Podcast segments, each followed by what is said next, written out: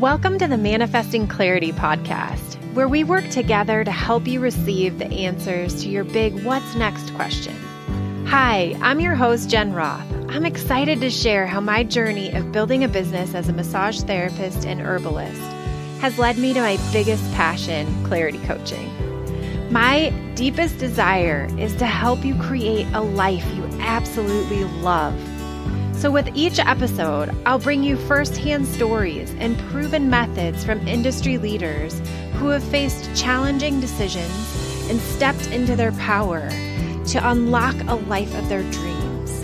It's my intention to bring you inspiration and answers so you can navigate your life's next big step. Welcome back. Happy Wednesday. Thank you so much for listening, for sharing. We're diving through this audio and giving you a gigantic hug. I have the opportunity of being in the field with one of my sisters, Teresa Byrne, today. And I thank you so much for your time. I thank you for your light and the work that you're doing in the world, for continuously following your heart, for doing things that you never dreamt. There are so many things that you have accomplished and that you're up to in this world. And being a keynote speaker and winning awards, having written books, speaking on stages all over the world, TED Talks, on and on and on. I'm going to have you introduce yourself. I'm just so excited today to get to connect you with the Manifesting Clarity tribe and community that is a bunch of light workers as well, sisters and brothers out in the world doing similar things. And it's just so important for me that we get to connect with one another, that we get to share our stories. And yours is one that has impacted my life in such a huge way, especially on days when I personally can't get out of my own way. And what are the stories we're telling ourselves? Inner bully is a word that comes into my mind all the time. And that was a seed planted by you years ago for myself. And um, yeah, so I'm going to hand it on over. And thank you so much for being here. I can't wait for everyone to get to meet you. Oh, Jen, I love you. I actually got all teared up during my own introduction. Um, so one of my favorite things about you is how you see people. A lot of us will judge someone based on like what they've done or what labels they have, but you really truly see light. And you like look into the heart of the essence of who people are. And I think that's something that should be celebrated and honored. So thank you for seeing me. Yes, thank you. Well, oh, let's see. What can I tell you about myself? Um, I am a lot of different things to a lot of different people. I have always been interested in helping people access their personal power. I think that we came to the planet with this divine amount of light or usness or skills and thrills and talents and abilities. And then on top of all that, we we became different. We started pleasing people, or we started thinking, this is the way I need to live. And I need to do all these things. I remember my first epiphany when I was, I want to say like thirteen or fourteen. And I was so overly concerned with how I was saying something to someone else, or, oh my God, did I say the wrong thing? Did I, did I upset them? Did I do something wrong? And then in that moment, I realized I'm so concerned with myself. What if everyone else didn't even hear what I said, but they're really concerned about themselves as well? Like, so we're walking around with this filter of kind of that same thing. Like, did I do it right? Did I say it wrong? Did I like all of that? I sort of realized people are probably not even paying that much attention to me or what I say or what I do. And in my head, I'd always been trying to, I, I, I want to create positive impact even as a, as a kid. And so in that moment, I was like, freedom. Uh, and I started studying self-development. And I think I picked up my first self-help book when I was thirteen, realizing that I did not have, I did not have the life that I wanted to have. I felt powerless a lot.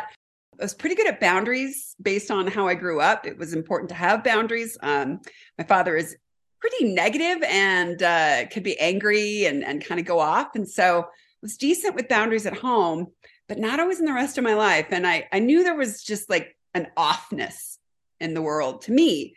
And a lot of people will go through life and they're like, oh no, this is what childhood is. And I was like, this is whack. Some of this is just really whack. And, but there wasn't a place to turn. So, and I don't know about you, Jen, but like, if you know that you're not living your best life or in alignment or whatever words we want to use now, there's places to go, right? You know how to like self-correct or pivot or do a bridge plan or whatever. That did not happen when I was younger. And so I really committed myself to offering that for people because I had books, but there were no, I didn't go to a therapist. I didn't know anything about, there, there wasn't, there weren't resources. And so part of my, a big part of my heart is, God, when people are asking that question, like, is this all there is? What else is there? Could my life be different or better? Or do I have to live with these challenges or obstacles? Um, I want to be there, right? I want to be that guide for people because, man, that is wish, what I wish I had had uh, when I was younger. Oh, that's so true. And I love listening to like-minded sisters and, and people on the planet who are asking similar questions because I personally have been asking them since I was really little as well. And my mom was huge into self-help and personal growth and positive and like trying to really hard, working really hard to figure out how to do it differently and didn't necessarily have that support system to reinforce it. So it was even more like swimming upstream, right? And like against so much of potential negativity and true negativity around her, as well as her, her inner dialogue. So I was introduced to it fairly early on, but I didn't want to have to like, I don't know, there was an interesting thing of like kind of pushing it away, like, eh, that, but that's maybe not for me until I hit this point where I couldn't stop crying at one chapter and part in my life. And I'm like, okay, where's the therapist? Where's the books? What, like, what do I need to do? So I was so grateful that I knew that resources existed, but I wasn't totally sure about actually diving into them. And I'll never forget one of my, the very first therapist, well, I think maybe second therapist I had gone to, opened up Louise Hay's book, You Can Heal Your Life. And I had blood in my urine from training for a marathon, a couple other things that were happening at that moment in time. And she read the new thought, old thought pattern, new thought pattern to me, probably, I don't know, might've been like seventeen or eighteen, something like that. And I was blown away. Like, oh my gosh, she is describing exactly what I'm thinking on the inside and what I'm feeling on the inside, and to have that like-minded feedback, right? But a safe place to share that without judgment or without something being wrong with ourselves was just like this opening, right? This crack in the the shell of, oh my gosh, okay, I can dive in and take a look at what's going on. And there isn't something wrong here. Not broken. Yeah, I love that. I love that idea. When I was seventeen, uh, the first thing I did, so I studied psychology when I was in college, and I was seventeen in college. And then I started working at a crisis hotline. But what I realized is that being in the crisis hotline, it wasn't just being trained how to deal with other people's crises. We were training how, how to deal with our own crises. Mm-hmm. And I was like, that's magical. Yes. And were you, was the training so you could hold space for others at that time? Or was, how did you find that training and or what led you there? Um, my college R A uh, ran the crisis hotline, and she said, I think you'd be great at this. And she said, plus you get, you're in the social work department, you get credits for it. So freshman year, I signed up and went through the training. And then the next year, you work the phones. It's training to work a crisis hotline. Um, and then for the next, I was in college, I was there for six years. For the next five years, I ended up running the crisis hotline. I was a um, training, was training the social work people, um, giving them credit. So I actually started being a trainer at a really early age. I was in college training all of these um, people that were getting their degrees in social work, um, how to run a shift at a crisis hotline and how to deal with different crises, and pulling in my background from psychology and then all of the social work stuff. So it was interesting. What a gift. It's so fun because you can see that thread all the way through who you are. I love it. I love, love, love it. All right. So you are there learning about all of these phenomenal techniques, I'm sure that many of us wish we had at that moment in time in life. You're you're working on boundaries. You've got them at home, not so much out in the in the world. It's a little people pleasing going on. What were your what your, were your next steps in your journey? Uh, well, and, and as you mentioned, boundaries, I freaking love boundaries. Boundaries to me are everything. And I teach them upside down and backwards. And I do that for a reason, because even in social work, if you're training as a therapist, there is like a small chapter of a section of a semester on boundaries. Like that's it. And it it's basically how to say no. That's your boundary. That's what we were taught as boundaries. Well, um, cue to right after I finished college, I ended up training in martial arts completely randomly, or so I would think. Um, but it wasn't, it was no coincidence, because it ended up being my career. And when you're training in martial arts and you're partnered in drills, you have to let people know, hey, can you ease off on that? Or let's go a little faster, or, oh, I'm so sorry, I elbowed you in the face, or whatever the thing is. It was all about boundaries and respecting the other person's space. And I started putting those sort of two things together, um, growing up as, you know, protecting and, and protective and, and drawing boundaries and, and being good at at saying no, or pulling myself away from negativity if it was happening in my family, to then learning about boundaries tiny bit in uh, social work, and then putting it all together with watching how martial artists use it in a respectful agreement. And that's when I suddenly realized, oh my God, boundaries are an agreement. This is a, I'm trying, I'm not going to try to hurt you. And here's what I would like. And what would you like? And, um, you know, let's, let's have this agreement going forward. Because in martial arts, if you continually beat up your partners, you'll run out of partners. People don't want to partner with you anymore. Nobody wants to play with you anymore. So learning to have that discussion and that back and forth and agreements was imperative. And then I ended up running a martial arts school, owning and, and running a martial arts school for the for the next twenty years. But boundaries has always been a huge part of that, because the same thing that I would teach someone in self-defense, like, hey, Jen, I know you're walking around downtown at night. Um, here's a couple of things for you to be aware of. One of the first things I would teach you is boundaries. To then, hey, I get that you're having a difficult time having this conversation with your employees or your boss or in your relationship.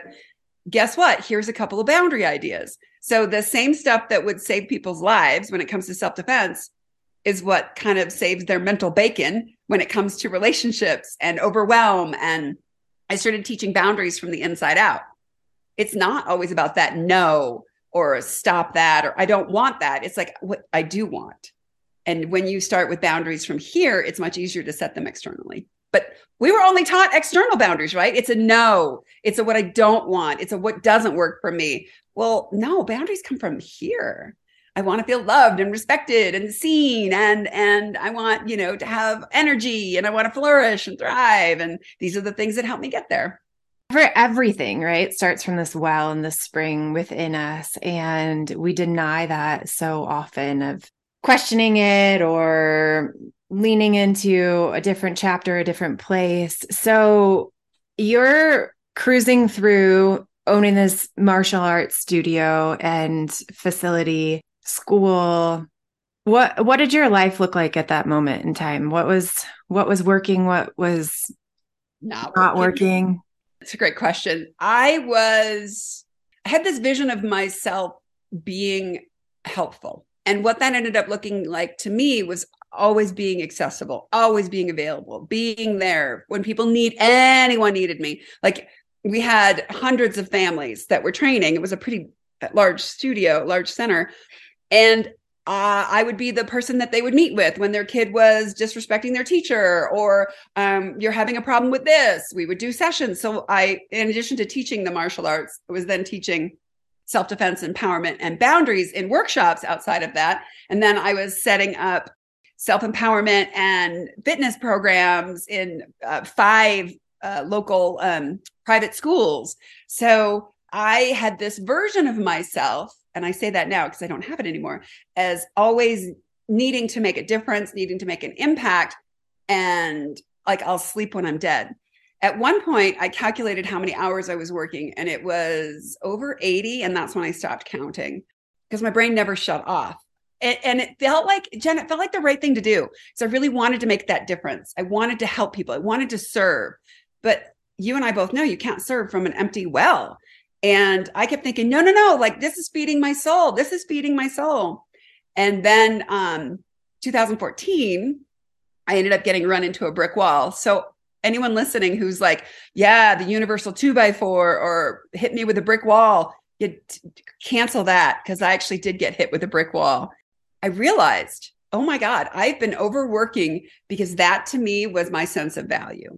I'd been pushing myself, pushing myself because I was valuable for what I could do to, with others, for others, for that helper mentality.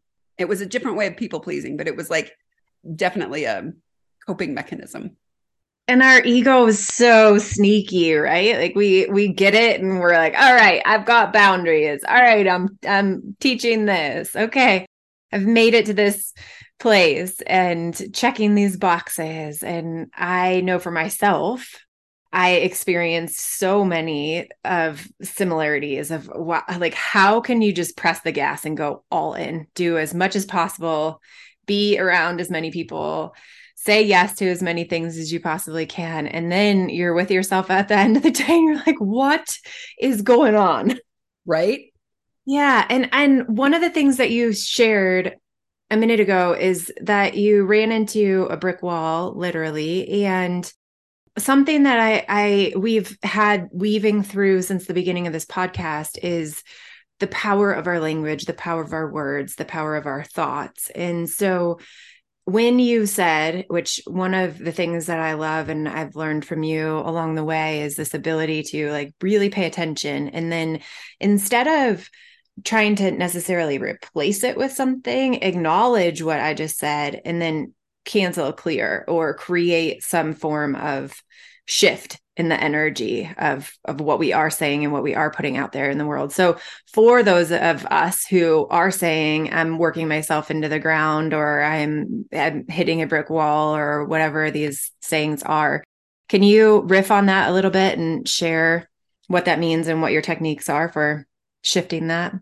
Well, and, and much like Much like you learned, we learn in clarity, there are, words have energetic power. Words don't just carry the meaning that you and I have. They've got energy to them. And they've got, I don't know, they're kind of magic. They, I, I think they are magic. And when we are creating an idea, a construct, or a belief that, oh, this is killing me, my feet are killing me, oh, my back, I'm, I'm this is, you, you're killing me here, I'm dying from this. Our body hears that. Our body listens to exactly what we're saying, um, and we believe it. So whatever, our, our minds work in, in several different ways. I mean, there's the whole metaphysical aspect, but there's also the, the pictures that we make and the words that we say about ourselves or the world. And when I'm saying, oh my God, I am so stressed, I'm just like reiterating. I'm re-presencing that, that level of stress. And um, one of my favorite things, and you'd already said this, is interesting.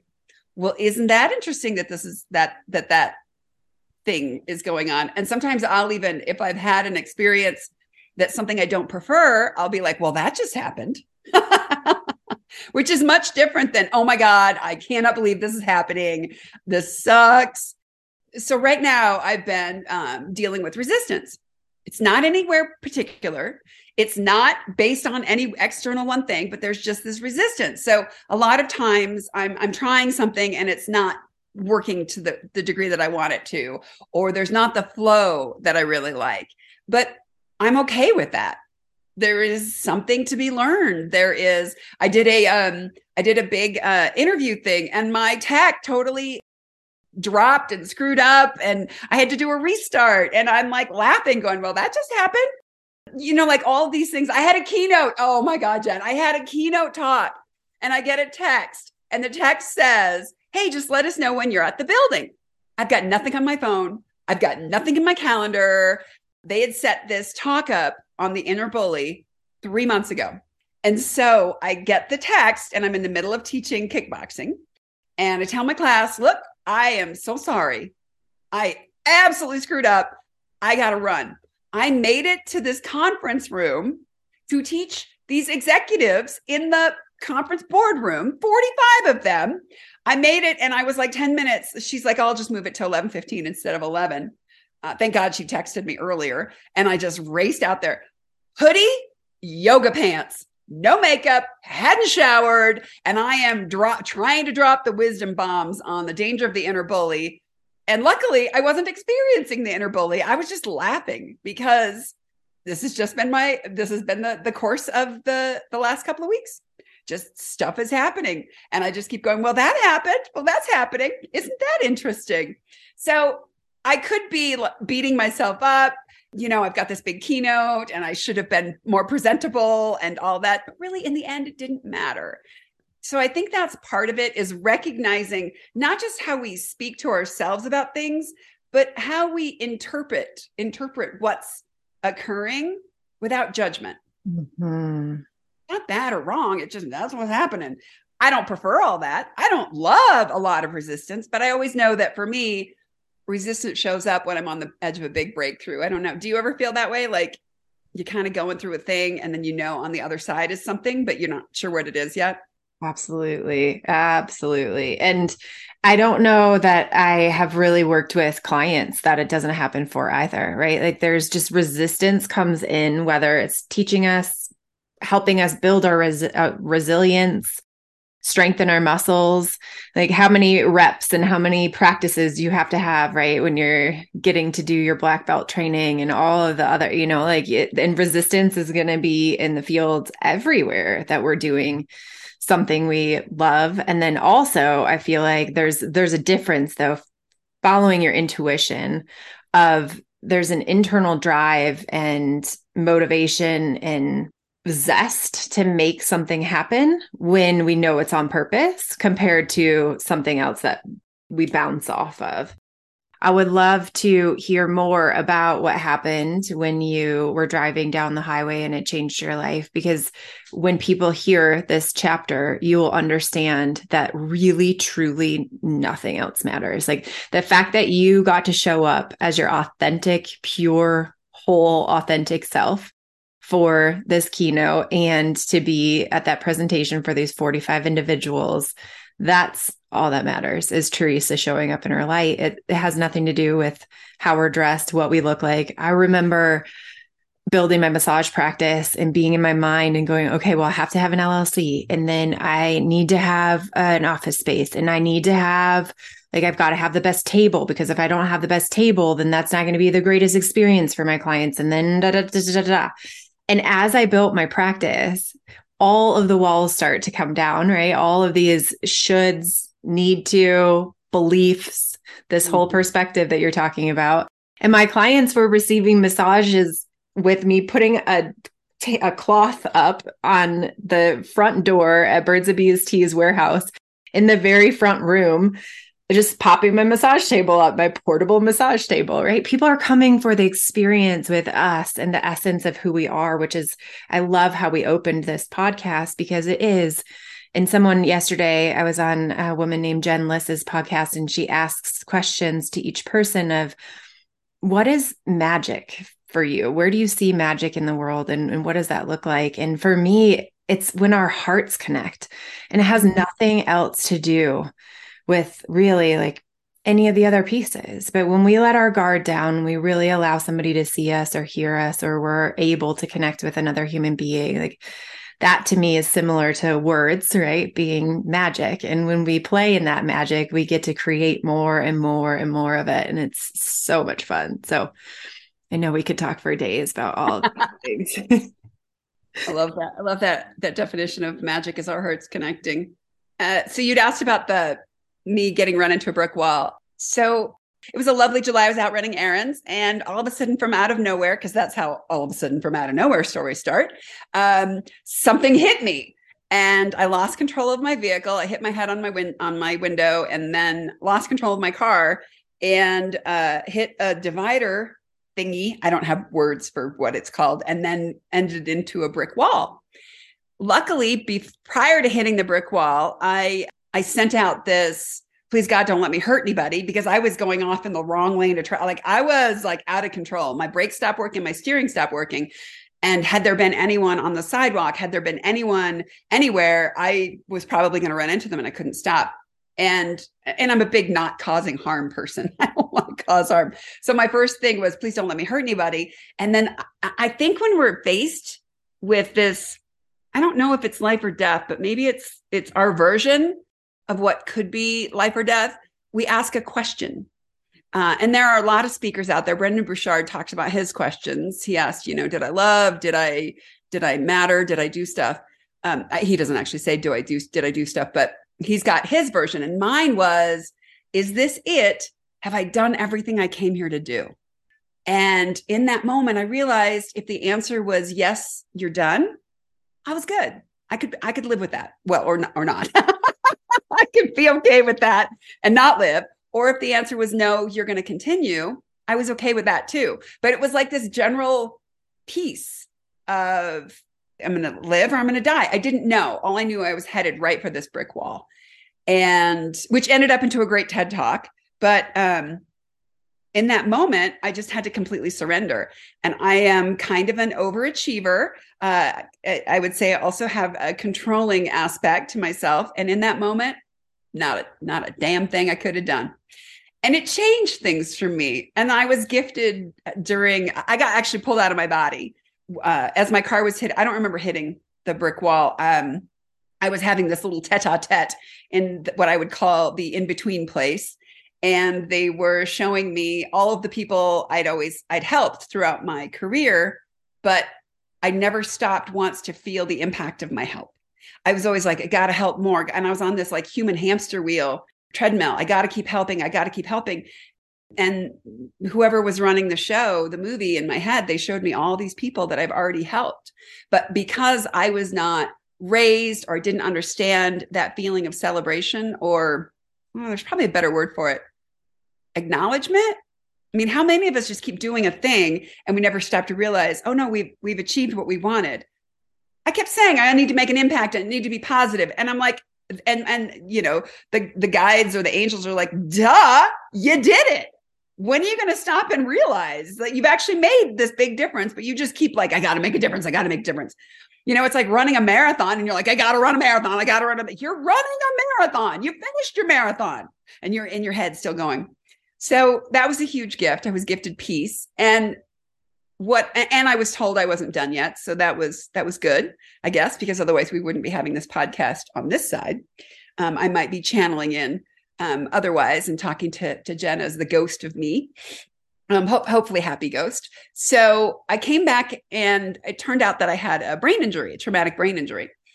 Um, based on usually when someone has a concussion, it might be a head hit and then it goes from one side to the other. Well, I had three of those. So I ended up with impact on six parts of my brain, all different parts of my brain. And so I was struggling with um, speech, oddly enough, was not one of the things I struggle with, although I did stutter for a little while. And every now and then you'll hear me repeat a phrase. My brain will click and I'll repeat, but I just have to love it up.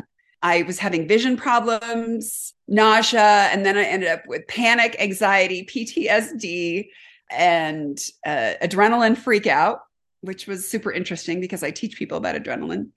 And then neurophysiolo- neurocognitively, I was testing at thirty percent intelligence. So for anyone who understands what your brain is capable of, and, you know, Jen's, you're working on like the peak performance. Like, how do I get, you know, b- bigger, more expansive and growth? I was down here fighting for my thirty percent.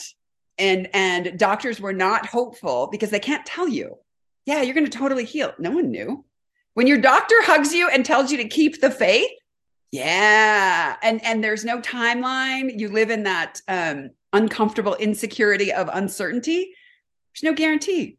So learning from that, it it put me in the present moment. I had a lot less of a filter because I couldn't filter things, which made it awkward and inappropriate sometimes, or really honest sometimes, depending on your your version. And being able to come back from that, I think one of the biggest things I had is the whole Princess Bride thing where it's like, what do you have among your assets? Wesley says after he's been mostly dead all day. And I had humor, I could still speak, and I had faith beyond measure. Like I did not know how I was going to get better. I did not know. And Jen, I, you and I spent time together. I was wearing a hat and sunglasses all the time. And, and if I could have, I've been, I, I think sometimes I was wearing earphones too. Like everything was too much. My brain was on hyper alert, not just energetically, but even just like lights and sounds and actions and people. So coming back from that was, um, Faith. It was a faith walk, never stopping, never stopping to, I mean, yes, I cried and I freaked out and I'm human, but always putting one foot in front of the other, always going, you know what? I've had a migraine, not weekly, but I've had a migraine for the last seven months. Okay. I'm going to stop not doing something. Like, you know, you would stop. If you felt sick for a day, you would stop doing things, right? You would rest. Well, what if you feel awful all the time for a long time? And I decided I was going to keep functioning or, or trying to function to the best of my current ability, which was a lot lower, but you got to see me through a lot of that. So it makes this interview even more emotionally impactful because you got to see a lot of that. Yeah, it was truly one of the biggest gifts of my life, getting to, I, I don't ever wish discomfort or challenge or the unknown that is not in the most exciting way, right, in the world, um, to anyone. And I was blessed to be in your environment, getting to see you semi-regularly. And there was never a moment. So whether it be like, I love getting to hear the story now because it's such a different perspective. And I'm so grateful that you're healthy and healing and continuing to daily become your new self and your, your whole Teresa today. And like moments when us as entrepreneurs or moms or women in the world or dads, like any, anyone, when we think we're having an crappy, not so fun day, there are so many people experiencing true, real trauma and real heartache of losing other people or going through an experience that just turned your life inside out. So getting to hear it from the perspective of this inner peace that came through for you, this faith and the question, which I love these questions of, have I done what I came here to do? And am I ready to go yet or not? Like maybe we ask ourselves that question every day, right? Because that helps so much of like, oh no, like, wait, whoa, there's, there's more to this story, right? And not from a fear-based place, from true alignment of, I came here to do something and put your big girl pants on today, whatever, like, let's keep going. We've got to, we get to roll and make the impact that we can.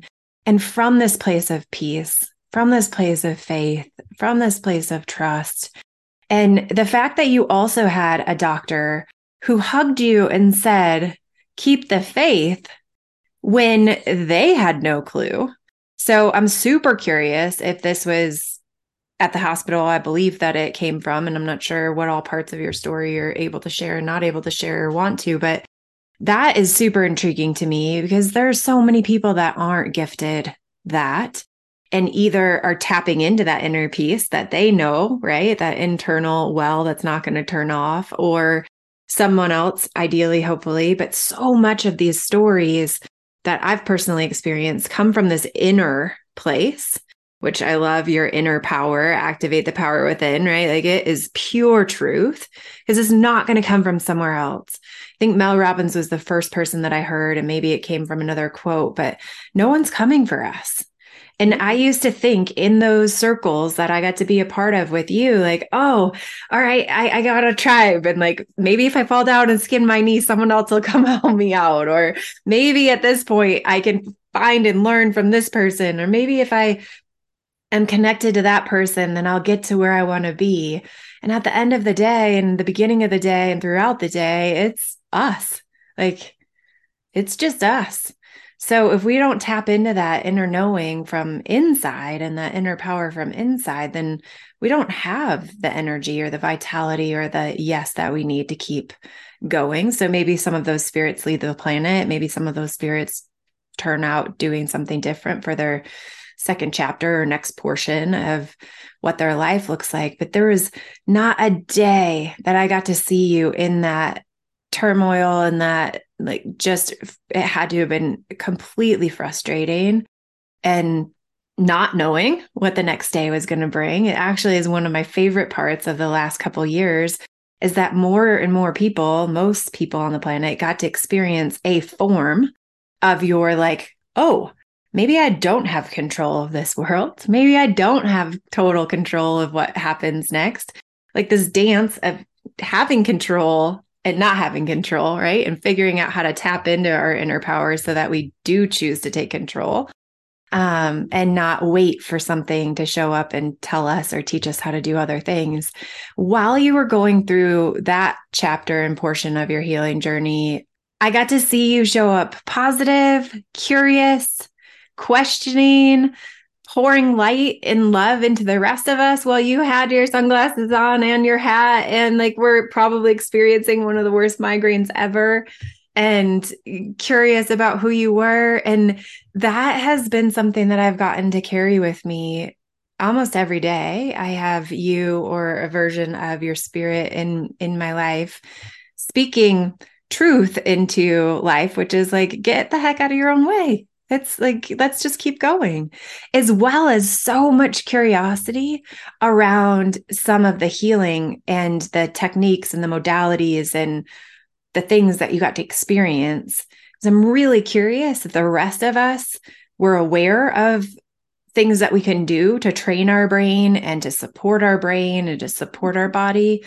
in what you got to experience, that I think we'd really have a different planet. Well, I'd love to give you a couple of the things that I learned that could work for anyone if you're if that's something you're interested in. Is that what you want to hear next? Sure. Or what would you like to know? Sounds sounds perfect. Whatever's on your heart. Um, well, and I guess the so the journey for me was really long. They put me in concussion protocol, which was no lights, no sound, no camera, no action. Um, not supposed to do any interaction or computer work, and that was about eighteen months to two years, so that my brain would start calming down. And during that time, um, I was also doing a lot of research because there's not a, there's, it wasn't a bunch. I mean, neuroscience is a hot word, but up until a few years before that, they thought the brain you had was the brain you had. So I had to learn how to reprogram my brain. So when a, an, a brain gets injured or when we lose blood, uh, brain cells, any, you know, if whatever you're doing, um, they don't grow back. Uh, necrotic brain tissue sloughs off. So I love the whole idea of like, yeah, I'm healing my brain. Well, actually, you're just rewiring different parts. And so knowing what I knew and having been trained in clarity since, I don't know, two thousand twelve, I think, um, I knew that the positivity was going to help my new brain, was going to help me reprogram, was going to help the, the neural pathways. And it had to be kind of a constant, not constant, watch, but a, a watch of what I was letting in, because those negative thoughts produce cortisol, norepinephrine, adrenaline. Um, they, they could deplete me. One of the funniest things, or funny, ironic, is when you have a brain injury, the axons are sheared in three specific neurotransmitters first: dopamine, serotonin, and melatonin. So you get a brain injury, and all of a sudden your brain is struggling to produce dopamine, high, happy, um, serotonin, calming, and melatonin. How about we sleep? Like they're, they're just, your brain is just not doing that. So for anyone who faces depression or anxiety, that can also be like dopamine, uh, like a lower dopamine or lowered serotonin. And so I got to find ways of moving energy through my body, breathing. I did E M D R. I did it on myself. E F T, tried that. Um, I did ear acupuncture, which didn't really work for me, but it was interesting to have. I tried over forty different healing modalities to try to get myself, I'm going to use air quotes, back, but really I just wanted to get to a certain level, whatever level I was deciding I wanted for myself. So the whole construct was our brains love the sound of our own voices. And if you've ever been in meetings with people who talk a lot, that makes sense. So I recorded affirmations and reminders in my own voice. You're healing. We're healing.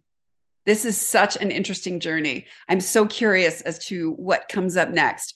Um, I'm, I'm watching myself uh, face each day with a renewed sense of interest and being able to, and I think I still have the recording. Um, listen, I listened to that. I listened to this affirmation in my own voice every day. Um, I meditated a lot. Um, I got very quiet. I listened. I listened to my intuition. I listened to guidance. I I, I my joke is I went from type A to Zen, um, pretty much out of requirement. Um, I had to reestablish my own sense of value. Um, I stopped being very interested in hustling and grinding. And for any of us, our brains have X number of minutes of energy. So if I asked you, Jen, how long do you think your brain can like ta- be on task? Like, how long are you good at focusing? What would you say? It's a great question. Maybe it depends on the situation, and that might not be true either, but possibly fifteen, twenty minutes. Well, that's a good answer. Most people, if you're sitting in front of your computer, you don't leave. You're there trying to do stuff for three or four hours. Most of our brains have like an hour cap, forty-five minutes to an hour cap, and then we need to take a little respite. What happens is we push and push and push our brain's ability, um, unless you're you, which is brilliant, like doing fifteen, twenty minutes or twenty-five minutes, nailed it. But we have to take just that like calm, calm. And it's funny because in the afternoons or when we feel really exhausted, it's really that our brains are tired. And all we need is a break, a break where we just close our eyes. You know, we stop all the input. Maybe we meditate for a freaking minute. Um, when I first started coming back, when I was first like, it was okay, approved to come back, I had to do a five minute meditation every fifteen minutes of focused attention. fifteen minutes of focused attention and then five minutes of meditation, because I wanted to do things in the world. I wanted to write books. I wanted to show up, but my brain was struggling. So I had to learn how to do these brain breaks, and I had a little timer. Uh, okay, brain break. Oh, all right. But what will most of us will do is in the afternoon when we start getting that energy, it's like pushing a, a boulder uphill, swimming upstream. It doesn't get easier. And a brain break will help normalize this, but usually we'll reach for caffeine. A lot of us will go for sugar. Um, our body starts producing, I, I can never get this right, ghrelin, ghrelin. I always call it the gremlin that makes you think you're hungry and you want fat and salt and sugar. Um, but really what you need is, is rest, but we'll reach for all these other things. So brain breaks, uh, talking to yourself, making sure that you're conscious of how you talk to yourself, which also includes outing your inner bully. And um, like having more peace and ease and less hustle and grind. Hmm. Yeah, it's I, I really feel like the gift that we get to give ourselves at this chapter in this world. And one of my big prayers is that we actually do that, that we don't go back to feeling like we need to be doing, doing, doing, doing, doing. Um, if that's you and it lights you up and it fulfills your heart and that's what you're called to do, more power to you. And I'm super curious for that type of lifestyle. Like more of the curiosity is of, of what is the deeper reasoning that you're doing it? Is it to feel a certain thing? Is it to be acknowledged by certain people? What is fueling you that's coming from potentially the outside that isn't from that internal piece? Because it is, it's uncomfortable to sit with ourselves. It's uncomfortable to be alone and or quiet unless we're a bit more introverted, which that can have a tendency, and, and those people can last a little longer in quiet and solitude and that sort of thing. And it's so important for all of us. And I really have gotten to the place where, especially if I have a larger, more intense hit or surge to my system of something I didn't see coming. And now I'm like, okay, problem solving, let's where do we begin? What's going to happen? Then the energy dips even more. And I can tell that my nervous system is, is fried. Like it's tired, it's done. And how do we put these breaks in and remind ourselves, right? I have notifications that come up on my phone. I absolutely love that you have this practice of recording your own affirmations. I highly recommend that for clients. And I think that it's so powerful when we get to hear it from ourselves. There's nothing like becoming comfortable with your own voice, for one, and getting to hear that message from us and really believing it. Then like that shift of when we just hear it to actually believing and embodying and creating that for ourselves.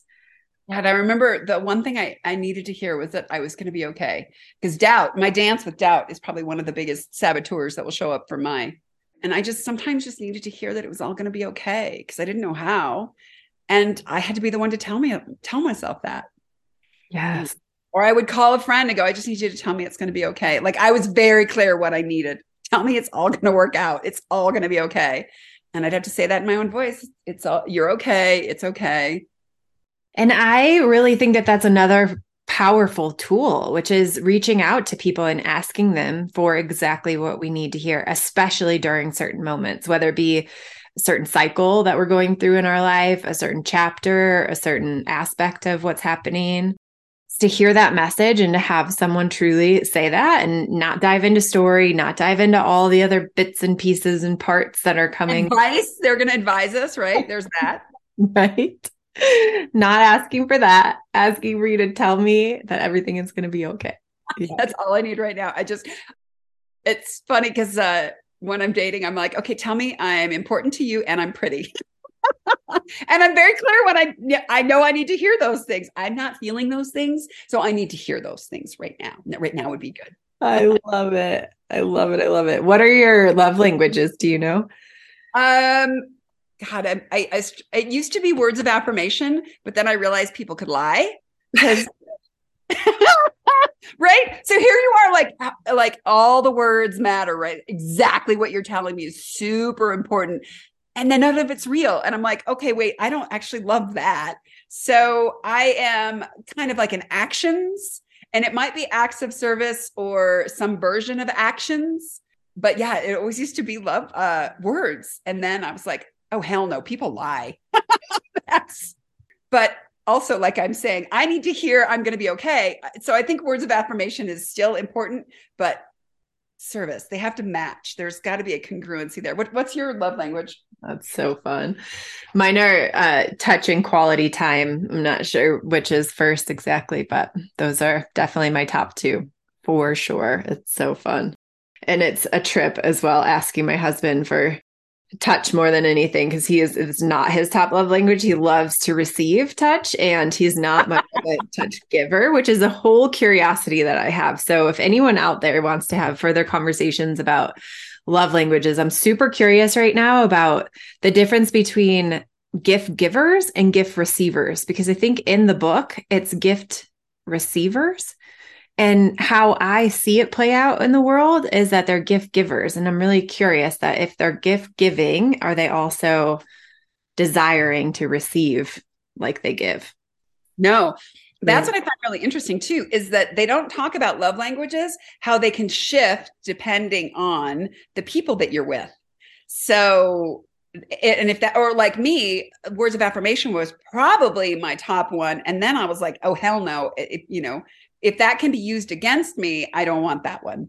Um, I like words, but it's not my top. And the other piece is that how we give and how we receive are not all the same. Like a gift giver might love um, the thought process and everything that goes into thinking about a gift for another person, but really what they want back are words that the gift was loved and they are seen and heard. So I don't, I, I mean, I like love languages, but I, I think there are some nuances. Oh, for sure. I love it. Oh, it's so good. All right. So you have journeyed through some rough seas, some rough waters, and you're doing really amazing work in the world. So beautiful to see this version of Teresa. So what are you up to? What are you doing? How can people find you? How can people work with you? The best place to find me is my website. It's Teresa Byrne dot com. It's T H E R E S A and B Y R N E. Um, I like to say that I'm like Mother Teresa, but with a bad attitude and a black belt. Um, I don't know if I actually have a bad attitude, but it's uh, the easiest way to get me is through my website. Um, you can often catch me doing keynote speeches, sometimes in a hoodie, if I uh, totally messed up the timing, um, or uh, check out anything on my website. I also offer some free tools if you're interested in learning more about the sabotaging patterns or the sabotaging characters that might show up for you. um, offer a program and how to out those and how to work with it so that you can live that life of, of clarity, but um, also that, that life of the, the essence and the light that you came here to be, because everything else, that's just getting in our way.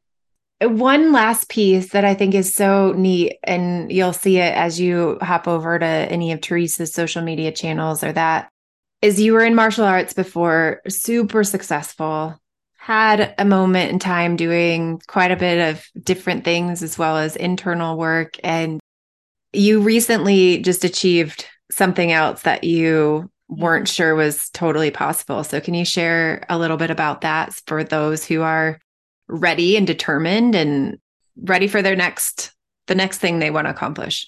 So doctors told me I may never train again or teach, which was weird because that was my career, right? I built this large center and uh, had to kind of give it up.